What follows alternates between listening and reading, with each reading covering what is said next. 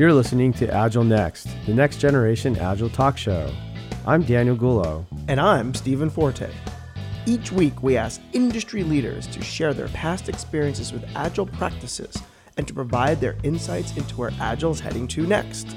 The show is available on SoundCloud, iTunes, and by visiting our website at www.agilenext.tv. This episode is brought to you by Applebrook Consulting and Fresco Capital.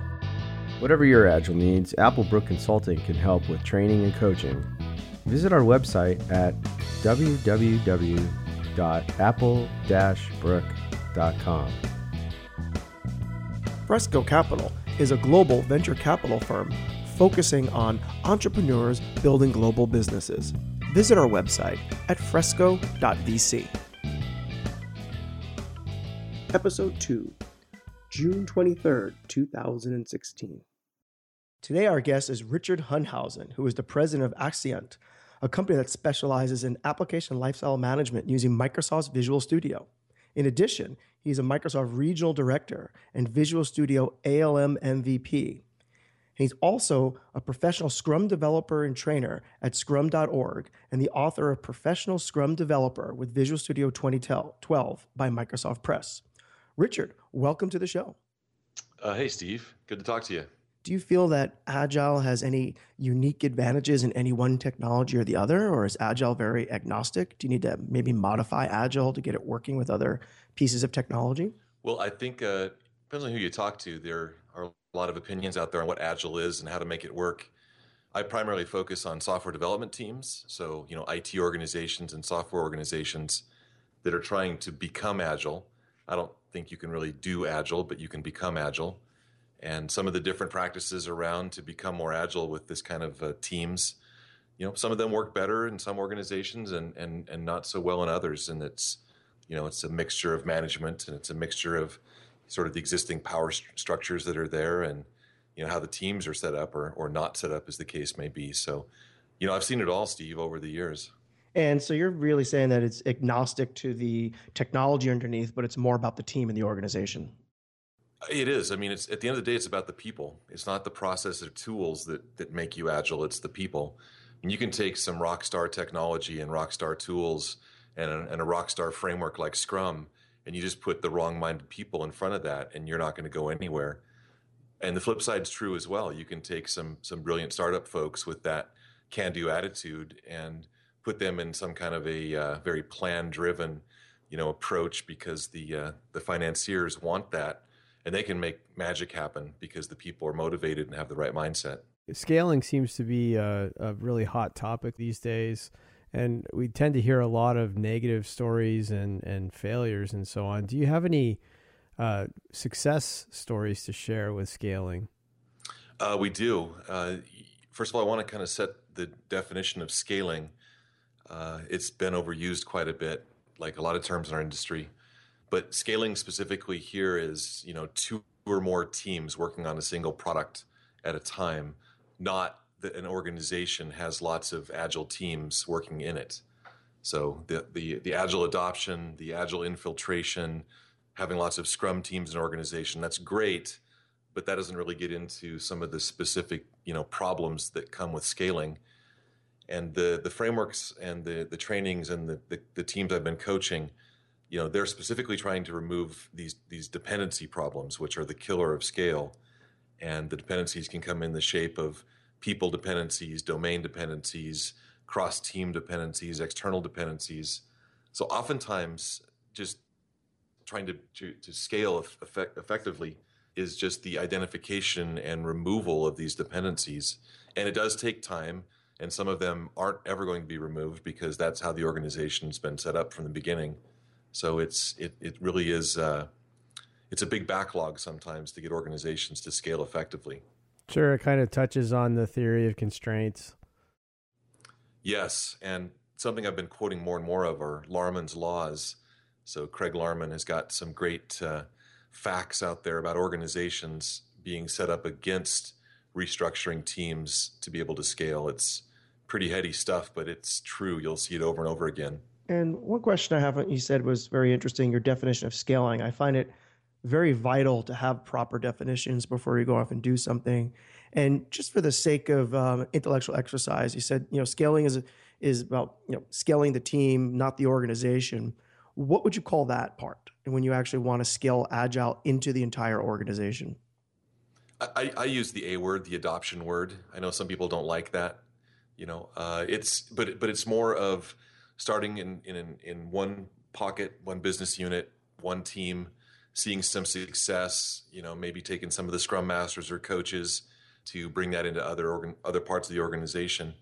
I know uh, a couple companies I, I coach. They've brought Scrum and and Agile, you know, practices into finance, into operations, into marketing, and you know, not all not all of those different business units really can take advantage of the time box and working as a team. But a lot of the nouns in these frameworks, backlogs and, and the daily scrums and the, the review meetings and things like that, it does make sense to get you know teams on a cadence, regardless of if you're doing complex work like software development. And when you're adopting inside of the organization, is it more of an organic flow, or do you think there's any do any of these scaling frameworks out there help with that? There are not many scaling frameworks out there. There's there's two that I, I, I tend to like more than others because they're based on on Scrum and they're kind of based on the notion that you're already doing Scrum. But the one out there that, that I run into a lot is called SAFe, the Scaled Agile Framework and it, I think it works really well when there is nothing to begin with, except for, you know, a large, uh, you know, multi-leveled org chart that needs something. So you need to push some kind of a template into that uh, ball of mud and get something started. I think then that uh, that that specific framework um, can can start to at least get some different levels set up and and get some communication pathways going, you know, and eventually maybe you can pull that out take out that agile release train, for example, and go back to sort of self-organizing teams delivering on a cadence. So a big a big challenge of of scaling and and agility across an organization is really you know getting business and IT at the table together. So what are some some uh, strategies that you've seen work or models that you've seen work? Well, I think you need to understand the problem of what why they're apart in the first place and it often comes down to trust. You know, the, the business has lost trust in IT that they haven't developed what has been asked for, or they've developed it so late or so buggy, you know, that, uh, you know, they've gone to shadow IT or they've gone to outsourcing to try to get something done. And the flip side is true too, that IT has developed what the business has asked for and, you know, to, to great pains and show it to them and they say those magic words, that's not what I wanted so, you know, getting some kind of a, a, neutral third person in there, a coach, a consultant, a trainer to explain, hey, if you guys want to move forward as an organization where you see IT as a competency and that can deliver on what the business needs, you need to both sides here share in the risk. The risk of asking the, the proper what and the risk of delivering the proper how needs to be understood by both sides. And, you know, it, it I feel like, uh, uh, you know that movie The Ref, where I'm in there between two fighting you know spouses, trying to get them to have a proper conversation. Sometimes I I try to just sit on the laurels of hey, let's stick to the values. You know, let's stick to you know we all are working for the same goals here. Try to bring leadership into the discussion if possible. But I'm sometimes I'm I'm the first person that removes myself from these consulting engagements because I'm way too honest, and I'll say, hey, I think we found the problem and it's a it's a vice president and here's the person's name and I think that this needs to change. And unfortunately, they're the ones that sponsored the change effort, and you know I'm shown the door. I am not the best person at you know that level of uh, of discourse between those two parties. If it's a little bit lower level, uh, I usually have no problem because the sponsor is uh, you know above them and they can help guide those discussions and, and make the the hard changes should they come to come to be needed. So, in addition to scaling, Richard, uh, another popular current topic and and question is what does agile look like in other industries outside of IT? So, what are your thoughts on on agile being uh, employed and and the practices being used outside of IT? Well, the promise of agile is you know being able to turn the ship quickly, be able to go after you know business opportunities quickly, because all of the downstream processes, whatever that looks like, whether it's traditional production, traditional manufacturing, or IT, uh, you know, can follow along very well. So a lot of the basics that we work with in IT, you know, the shorter iterations, the fast feedback loop, safe to fail, you know, having this sort of trust of the teams of the engines uh, below the surface to to steer that ship quickly. You know that that can apply to other business units and other industries as well. Uh, uh, again, I, I am a big fan of Scrum, and I think that the empirical process, you know, do something and see how it went and make changes accordingly, doesn't really apply to all types of work. If work is not complex, you know, where I use the definition that more is unknown than is known about the requirement and the solution for it. Uh, you may you may be overkill, you know, using some of these practices, but visualizing your work, information radiators, short feedback loops, you know, the openness, the trust, all of this, th- those are going to work in any sector in any you know business unit of an organization. So those are kind of the you know the the agile values and principles, pulling out, of course, the ones that speak specifically to software you know those those never go out of tune. Those are always great. Once we get widespread adoption which is you called the a word earlier in the show once we get widespread adoption of agile outside of it i see agile uh, evolving. And i was wondering what your thoughts are on that. As you see agile now scaling you also see it moving outside of it a little bit. What are your thoughts about how it's evolving? So, so i i think it's evolving but it's like anything. Is it evolving just through lip service or are we actually being more agile and until there's a way for us to stick a thermometer, you know, in the ear of a, an organizational unit or a, or, an, or a whole organization and say, "Yep, you're agile," or "Nope, you're not even close." You know, I these are just words people throw around, and how do you how do you prove or disprove it? So I think a couple things need to happen. I think there needs to be some kind of uh, of an assessment model. There are several out there. Most of them are bad. Some of them are useful, where you can actually say, "Well, are we agile or not?" And the ones I keep falling back on are like the Spotify model, which is why don't you ask your workers? You know, ask the workers, the the, te- the people on the teams, do you like working here? Do you feel like a pawn or a player? You know, and, and you do these surveys, uh, you know, regularly, anonymously, however you need to to get the right answers back, so that uh, you know people steering the ship can make the changes. Uh, we at scrum.org we're working on uh, evidence-based management ebmgt.org as you know having some fairly subjective direct measurable uh, values uh, revenue um, satisfaction uh, technical debt you know. Some of these are unicorns. Maybe we'll never be able to find the value of these things or the numbers.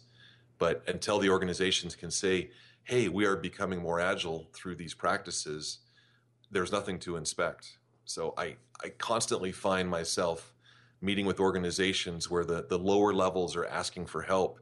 Can you please come in and, and teach us professional Scrum, Scrum where you're actually delivering working software?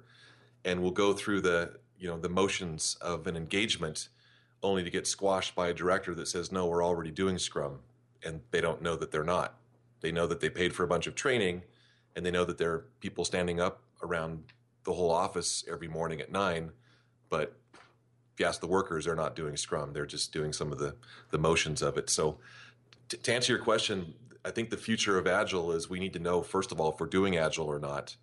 And then I got to put a lot of emphasis on the retrospective parts of it. So, once we know we're improving or not improving, to just you know try to develop a more trusting environment to where we can as as team members say hey i have an issue with with xyz and, and feel safe about bringing that up and and as a team want to tackle that and come up with uh, you know a good solution for it even if it's people related impediments or organizational you know these these organizations that want to be agile but but won't change their power structures or their middle or line managers um, what's the point?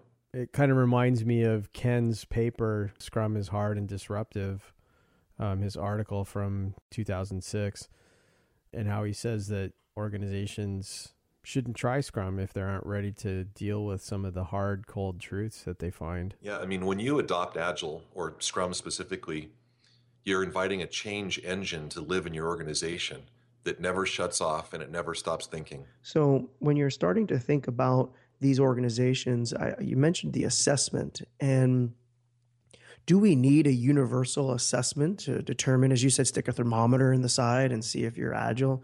Like, do you think that if we had some kind of universal assessment, or do you think it could be more dynamic than that? Well, I think both have been tried, Steve. That there's, you know, just you know, surveying the the the uh, the workers, surveying the team members, and asking them, you know, hey, is there a good vibe here or not? And you can you can do these very simply. Like I don't know if you guys have traveled much lately. I'm assuming the answer is yes, like myself. But more and more, you're finding, you know, bathrooms in airports. You walk out and there's the smiley face buttons. How was your experience today? Uh, even just putting something like that, you know, near the door at, in the team room, and have a couple, two or three levels of questions, or every day it's a different question. You can start to see over time, hey, we're getting lots of smiley faces for this is a good place to work. You know, I feel like my my work is of value. I feel like my stakeholders are giving me feedback, and and you can you query the teams, you know, how we're doing in, internally, and that's usually the one that's missed. If anything, organizations they're trying to assess their agility is more external facing. How are we responding to you know the the users' requests for features or requests for bugs to be fixed or stakeholders asking for you know new sets of features or new apps to be built?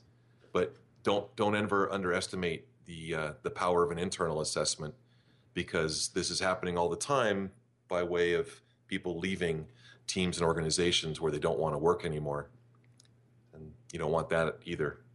So you would assume, or you would assert that there would be internal and external assessments uh, that would determine that kind of overall metric if the organization is healthy or not. Yeah, and I don't, I don't know if we could ever get to a, you know, a, a scale like a like a FICO score for how good your your team is or your organization across, you know, all the different stratas of types of organizations. But it, just like just like a velocity number is local to a team for you know their sort of trailing indicator of their productivity, it, it, it, could and should be the same for teams or, or business units within an organization for this this agility. But you've got to start somewhere, and, and it's it's not that an absolute measure is going to tell you anything. It's how you're trending over time, up or down, as you try different experiments. You know that that's empiricism at scale. When you're dealing with organizations, what are some challenges that you see and, and what are your kind of like hot buttons? Yeah, so I'm usually brought into an organization either as the tool guy, you know, being a Visual Studio MVP. And while I'm there, I can kind of sniff around and, and see maybe how dysfunctional their processes are. Uh, or I'm brought in to teach Scrum, in which case I'm evaluating maybe what tools they're using or not using. Uh, but either either way, I, have I've got a you know the ability to be half a half spy on one of those two areas, and and I'll I'll tell you a couple things. One is all organizations think that they're a special snowflake. They think their complexity is unique, and you know the way things are around here is because you know they're so unique in, in their industry.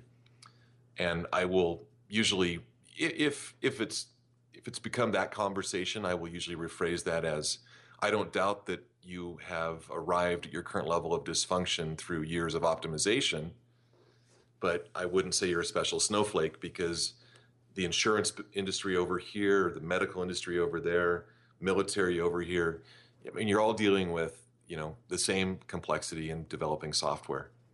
Now, it's the companies I don't visit, which I think are getting it.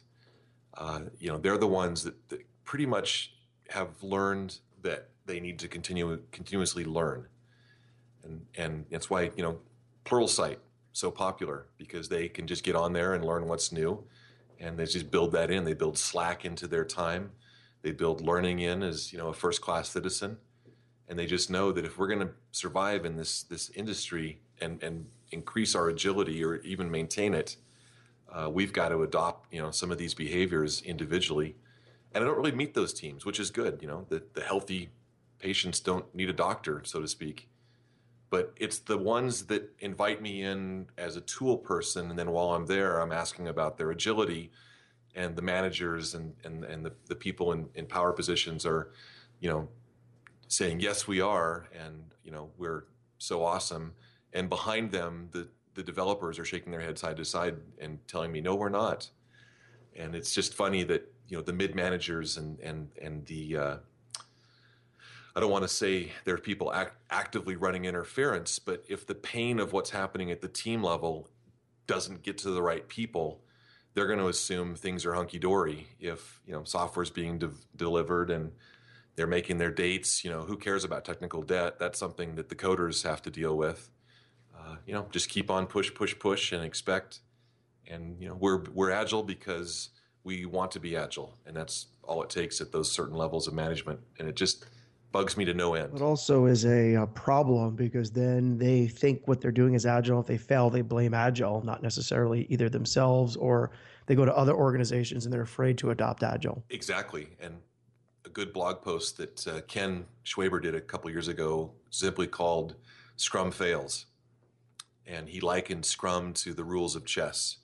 You know, here's the here are the rules, read them, understand them, play it, if you want to play chess with three kings because you can, quote, win more often, great. I don't know what you're playing. It's not chess, it's not scrum, and you're not going to get any better at the game of chess. So, you know, don't blame the process, blame the people, or praise the people is a better way to look at it and, you know, work towards improvement. Yeah, I do respect Ken. I think he said something to expand on the chess piece about ScrumBut or something. He goes, go ahead and do it if you're going to change Scrum around because just don't call it Scrum for that reason. Yeah, and I've become less sort of you know the the, the Scrum guide you know dogma, dogmatic over the years, but still, if you get too far away from the basic principles, it's I don't. It's less about not calling it Scrum than than about how's this even going to work.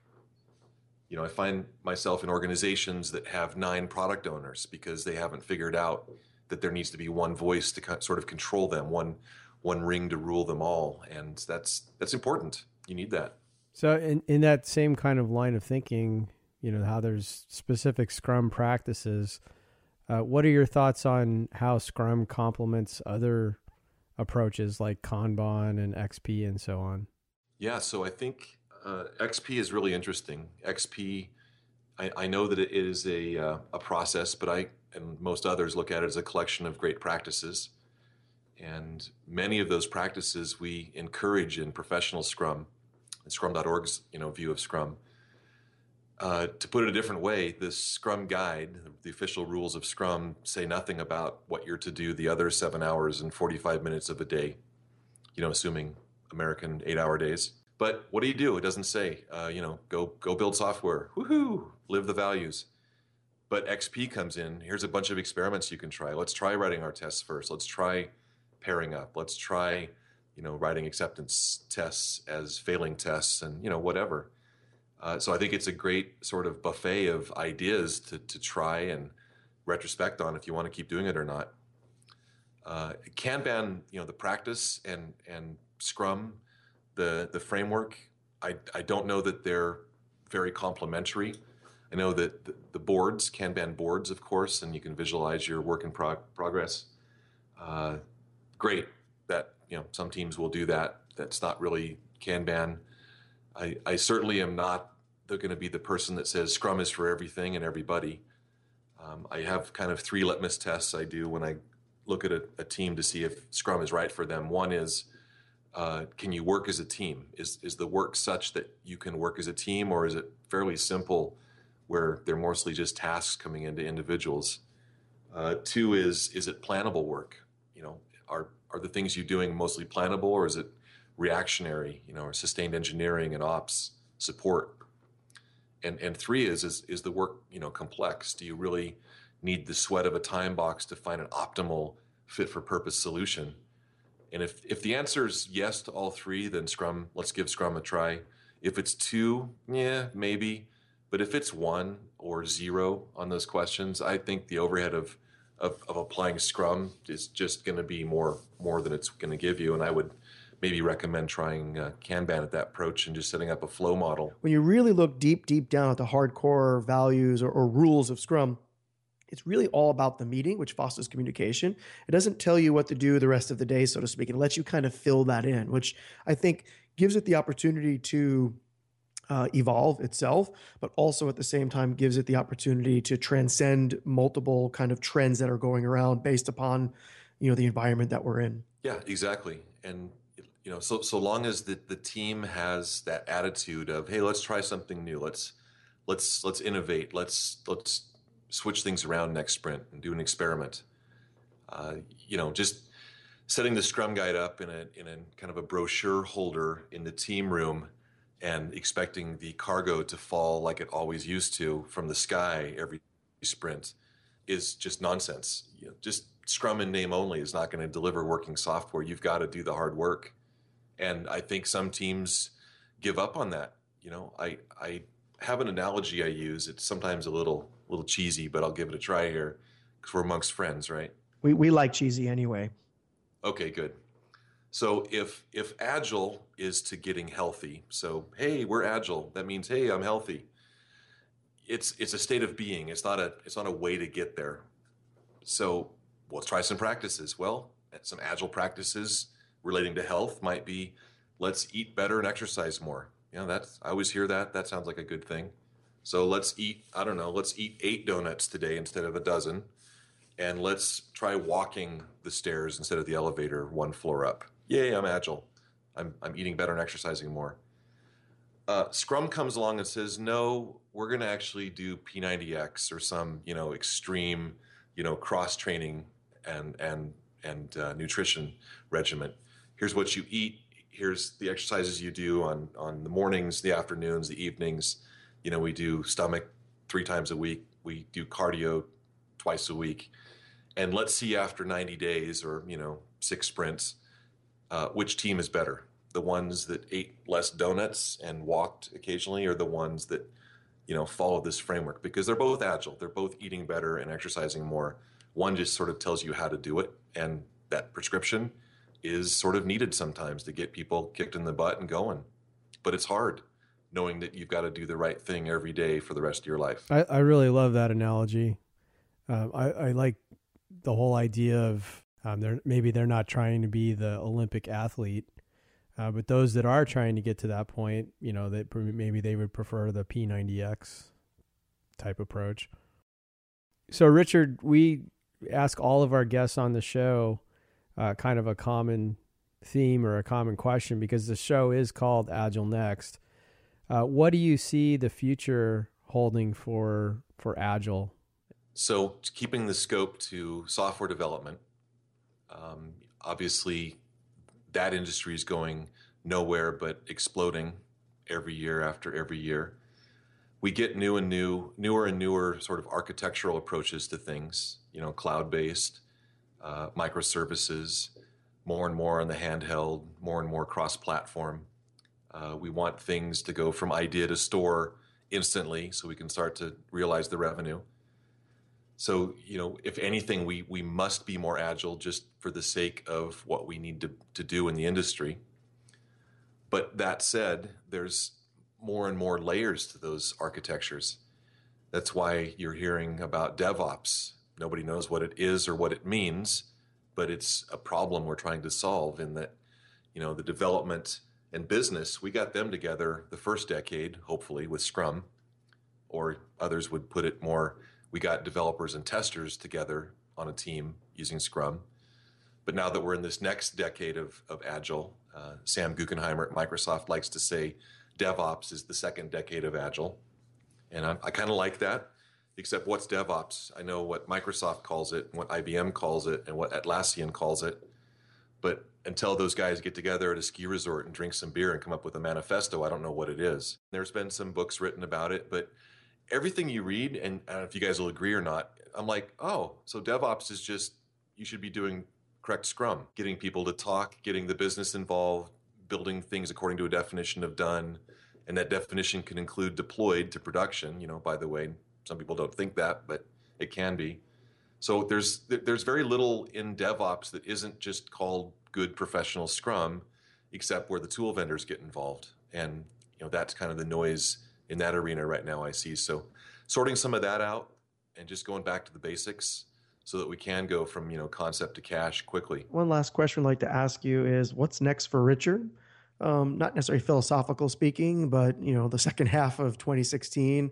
Any cool books you're working on, or conferences, keynotes, business practices, trends, whatever's whatever's on the docket for you? Yeah, so my business is kind of kind of unique. I you know do training and consulting but uh, you know, being a small shop with just a couple MVPs involved, I like to just write courseware. So I find myself writing courseware that I sell to, you know, a few years ago would be my competitors, but now I get to just you know license this out and sit back and enjoy my my five kids. Uh, so what's what's next for me? I I don't know. You know, I'm uh, I'm liking the work life balance I've I've sort of set up at this point. I know that there are plenty of dysfunctional organizations out there. I get to be picky and fire the customers before I get involved with them. Um, I'm I'm appreciating more and more what some of the the thought leaders out there are doing, which is before getting involved in a coaching, uh, you know, long term coaching assignment, to just see upfront what they're willing to to change. And you know, if it's not much, then I'm not that interested because I know that changing to the flavor of the week isn't going to make improvements. I'd rather see improvements, and that happens at the people level, the organizational level. Seeing what's next for Microsoft, you know, I'm constantly uh, working with the product group there to to build a, a superior product, you know, to what Rally and VersionOne and and even Jira, you know, produce. And I think that there's a race right now to provide good tooling for scaled agile development, not just to provide tooling to support SAFe. There's a difference there. And I've been trying to explain that to the product group at Microsoft for some time. So that's that's on my backlog for the next while. And uh, you know, check with me in six months. That's how it works here. Richard, thanks again for being on the show today. Your insights were extremely helpful to our audience. Hey, you're welcome, guys. Thanks for having me. Next week on the show, we have Richard Sheridan, the CEO and founder of Menlo Innovation. Richard's going to talk to us about many interesting topics, including open workspaces and using agility in the entire organization. I hope you can join us then big Agile Next thank you to our sponsors, Fresco Capital and Applebrook Consulting. Visit Fresco Capital at frescocapital.com and Applebrook Consulting at apple-brook.com. We hope to see you next week on Agile Next. In the meantime, check out our website at agilenext.tv.